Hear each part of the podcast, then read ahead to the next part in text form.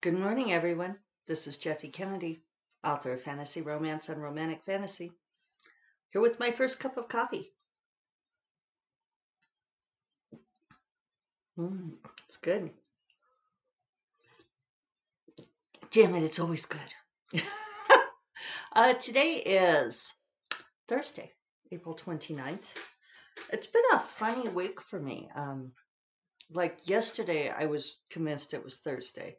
And then I said to one of my friends, I know that today is your therapy day, but, and she said, no, no, Tuesdays is my therapy day. And I was like, oh,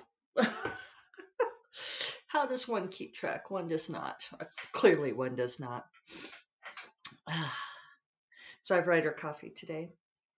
Um, and I'm hoping to get some words in before I go to that, but um, I am not not as early on schedule as I thought I would be. You know, some mornings you move fast and some mornings you move slow. Sometimes you're the windshield, sometimes you're the bug. so, as I was watching Zencastr do the countdown for um, to start this, it does like a three, two, one. I was realizing that my mind was blank. I don't know what I'm going to say today. Of course, that doesn't normally stop me. uh, all right, well, let's see. Where are things at in my life? I have no idea. Um, I've been working hard on Bright Familiar, and I am, I do have my count up. Oh, I'm at 24,000 words. Oh, I don't want to do that. Ugh, accidentally hit the Zoom icon. We don't want to start Zoom as well as Zencastr yeah, so I'm just past 24,000 words, um, which means I am near the Act One climax. If it were going to be 100,000 words, like I predicted, it is looking like it's going to be more like 115, 116,000 words, which would put my Act One climax 27,000 words. And it's still not going to be what I thought it was going to be. And I was tempted even to look at some beat sheets because I know that there is a part of story structure where there is assemble the team. And I don't remember if it's part of the hero's journey. It might be. Um, I haven't, have I talked about my whole thing with the hero's journey? Maybe that's what I should talk about today story beats, hero's journey, etc. That actually sounds like a um, a professional podcast as opposed to um, me gabbing at you over coffee. Let's do earrings first. You will notice if you are on video that I am wearing asymmetrical earrings. Uh, today is asymmetry day at First Cup of Coffee. Um, and I was amused by those of you who commented that you indeed were not here for the sports metaphors. it's good. It's very important to have a strong brand, and uh, for me, sports metaphors are not not it. All right, so this earring is a long piece of pink coral, long vertical pink coral, and you will have noticed a theme if you've been watching faithfully, as many of you do. Um, I love long vertical earrings, uh, but they also have a tendency to snag in my copious hair, and I tend to lose one. Always one. It's it's like this karmic thing, you know, like I, I don't know. For want of a nail, my horse lost a shoe and I lost a kingdom in a previous life. I don't know what it is. If you guys can figure out what my one earring karma is, I would be appreciative because I, clearly this is something like I need to adjust in my beingness, um, and I don't I don't know what it is. So anyway, here is a single piece of long pink coral. It's a little bit uneven, and I love it for that. I bought this in Virgin Gorda um, at near the baths. Um, David and I stayed in these great, um, what would you call it? It was a great resort, but it was they it was called the Guava Berry Huts, and so we had our own little hut, our own little sort of casita type thing, and we could um, hike there, walk there to a restaurant, from there to a restaurant, which served an amazing breakfast overlooking the ocean and everything. And then the hiking trail down to the baths was right there. And we would walk down there. And there was a couple who had a little booth there. And I bought these earrings from them. And actually, I take it back. I have not lost the other one. One broke in half. I dropped it on my brick floors. And so I still have the two pieces and I tried gluing it together, but that coral didn't effectively glue together. And so sometimes I've worn like the half coral, but that looks weird. This from the from the woman of asymmetry. Somehow that is like more asymmetrical than I can stand. This earring is a simple silver chain with a little pearl on the end. I don't think it's a real pearl. It's not a real pearl. The teeth thing really does work. Uh, a real pearl will feel gritty against your teeth, and it doesn't um, hurt the pearl to do that. I've gotten people to test it before so uh, this has just a this one's kind of cool. I think I've had this since like college. I had several earrings like this in college that I liked, um, but it just has a simple straight end. So you just put it into your pierced hole and then just draw the chain through. And so you can make, you can adjust it. You can adjust it up and down. And I remember in college, um, I had a friend named Benjamin Barnett. He's still my friend. If you are out there, Ben, I we haven't talked in a long, long time. But Ben had an earring like this. Um, and it was like a, I can't remember. He wore it all the time though, just one in one ear. That was an 80s thing. We did that. Or the boys did that. But it, it's kind of cool because you could fidget with it. And he said, Yeah, it's like having sex in your ear. and it is kind of. So, uh, yeah, and and you may also note, those of you on video, that I'm wearing uh, a pendant today since I'm dressed to go out in public. Uh, and here's another crescent moon. I know I've had this since college because uh, for Gamma Phi Beta sorority, I was always buying uh, crescent moon things. You will notice that because uh, I believe that's the correct orientation not reversed, not mirrored on the video, as you guys have told me before. Um, so this is not the waxing. Oh, oh, the gods are speaking. Hold on. Or there's just like a little bit of a gap in my clasp.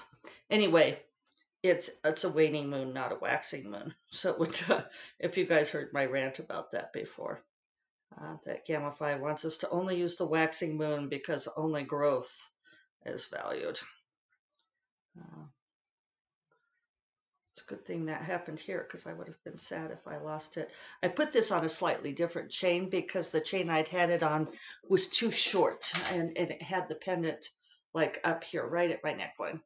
And it, it wasn't quite right. I mean, you'd think if it was like right here, it would be fine. But it was kind of like here.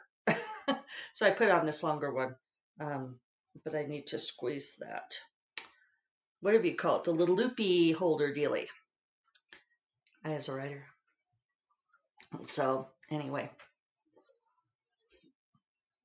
so I think I did not rant to you guys. I ranted to other people. But if you were part of the Jack Williamson lectureship, uh, which I doubt you were because there were not that many people at it. This is something that's held by Eastern New Mexico University down in Clovis, New Mexico, which is near the Texas Panhandle, um, honoring Jack Williamson, who was a writer of science fiction. And uh, there were, you know, a couple of days. Normally, it's like an in-person gathering that I've I'd actually never been to. I was supposed to go last spring, and it was canceled. This year, they had it online, so I participated in um, a panel for it, listen to the meet and greet and that sort of thing. And so, anyway, ahead of time, they sent me the list of panels. And this is always a funny thing um, because all the panels were like science fiction based, which I don't write. I write fantasy, and and there are these people who are always like include fantasy in with science fiction. You know, and they'll say, "Oh, well, when I say fa- science fiction, I mean fantasy too." And I'm like, "Oh, so when you say men, do you mean women too? Are you one of those?" It's it's one of my things. So it was funny because all these panels were science fiction, except for one that was on diverse voices, which I felt like I'm not going to be on that panel because I don't need to be putting my voice into that conversation. So there was one that was titled Goodbye Space Opera, our um, superhero movies taking over for the traditional space opera, um, or movies that are dark romantic fantasies like The Shape of Water. And so I, when I replied, I'm like, none of these are topics that I can really speak to, except maybe the space opera one, since I do write dark romantic fantasy. Um, so if that's what it's going to be about, then I could be on that. So I ended up being on the panel, which in the schedule they just called space opera. And it was me, Walter John Williams, who does write space opera um, and has a wonderful space opera series, uh, Steve Gould, who writes wonderful space opera, um, and why am I blanking on who the other person was? Oh, Jim Kelly. Jim Kelly, who was one of the guests of honor and uh, very important volunteer in SFWA. Jim Kelly writes science fiction too. And there was another guy who was supposed to be on the panel, and I can't think of his name at all. Um, and he he ended up being late, and then he chimed in a few thoughts at the end, which were really great. So we did our introductions, you know, which included why are we on the panel, and I so I even said why, like I just explained to you guys, and I said, so I hope we get to talk about that. Well, the moderator just like was clearly not interested in um, extracting any kind of uh, information from us. And like I said, this is, um, I haven't been to this event before, so it could be that this is just how it works because all she did was read us questions from the audience on the chat, which we could actually see ourselves, but I guess that's always nice. So all we did was answer questions, which means that I don't know. I, I hate when I'm on a panel where it's like nobody wants to hear what I have to say. I actually have nothing to say and I feel like I'm alone. so if I did have something to say, I did try to insert it. And so at one point, somebody asked, because all we were doing was answering questions, if a space opera was essentially the hero's journey in space. Would that be a good way for a newbie writer to approach it? And Walter John Williams um, spoke to that some. Uh, and then I said, you know, actually, I have thoughts on that. And I talked a little bit, as I've talked on here, about how um, that science fiction and fantasy are more settings, are the ambiance or the milieu, and you could take pretty much any plot structure and set it there. You can do, you know, a literary plot structure and put it in space, or a mystery in space, or um, you know, if you want to do hero's journey, you can. But you know, and and Walter John chimed in, and I felt this is recorded and all this, so I feel like I'm not speaking out of school. But Walter John said, well, the thing about the hero's journey is that um, it's it it has to belong to a young man. And I said, or woman. And he frowned at me via screen, right? And he said, no. He says, there are reasons it has to be a man. And I said, no, it doesn't. and and I was I got kind of mad. And I said, no, you you're wrong. I've I've written the hero's journey and given it to a woman, and I will fight you on this, Walter John.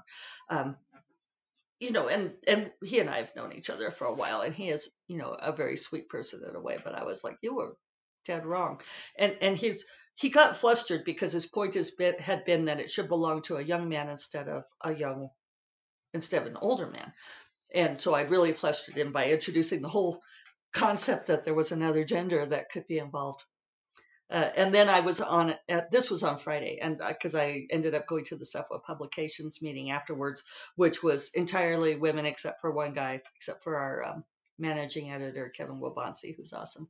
But you know, so it was Mary Robinette Kowal, Michi Trota, Lauren Snow, Becca Gomez. Um, I feel like I'm forgetting someone me, but anyway, I I told them what had happened, and so they were all uh, equally outraged with me. And then I mentioned it in Slack, in the Southwest Slack. And it's very interesting because we were talking a lot about Star Wars as being the quintessential space opera. And several people told me, and Noah Falstein, it turns out, used to work for Lucasfilms. And he showed us a picture of that in the early um, iterations of Star Wars that George Lucas was toying with making Luke Skywalker be, gasp, a woman. And Noah Falstein even showed us an early bit of artwork that clearly shows a recognizable scene on Tatooine uh, with Luke standing uh, with the twin suns and looking for something, and the Luke figure clearly has breasts. Um, yeah, so it was like vindication. But in part of these conversations, we had been going with um, sorry, I'm I lost. I was just noticing I don't have a lot of time left.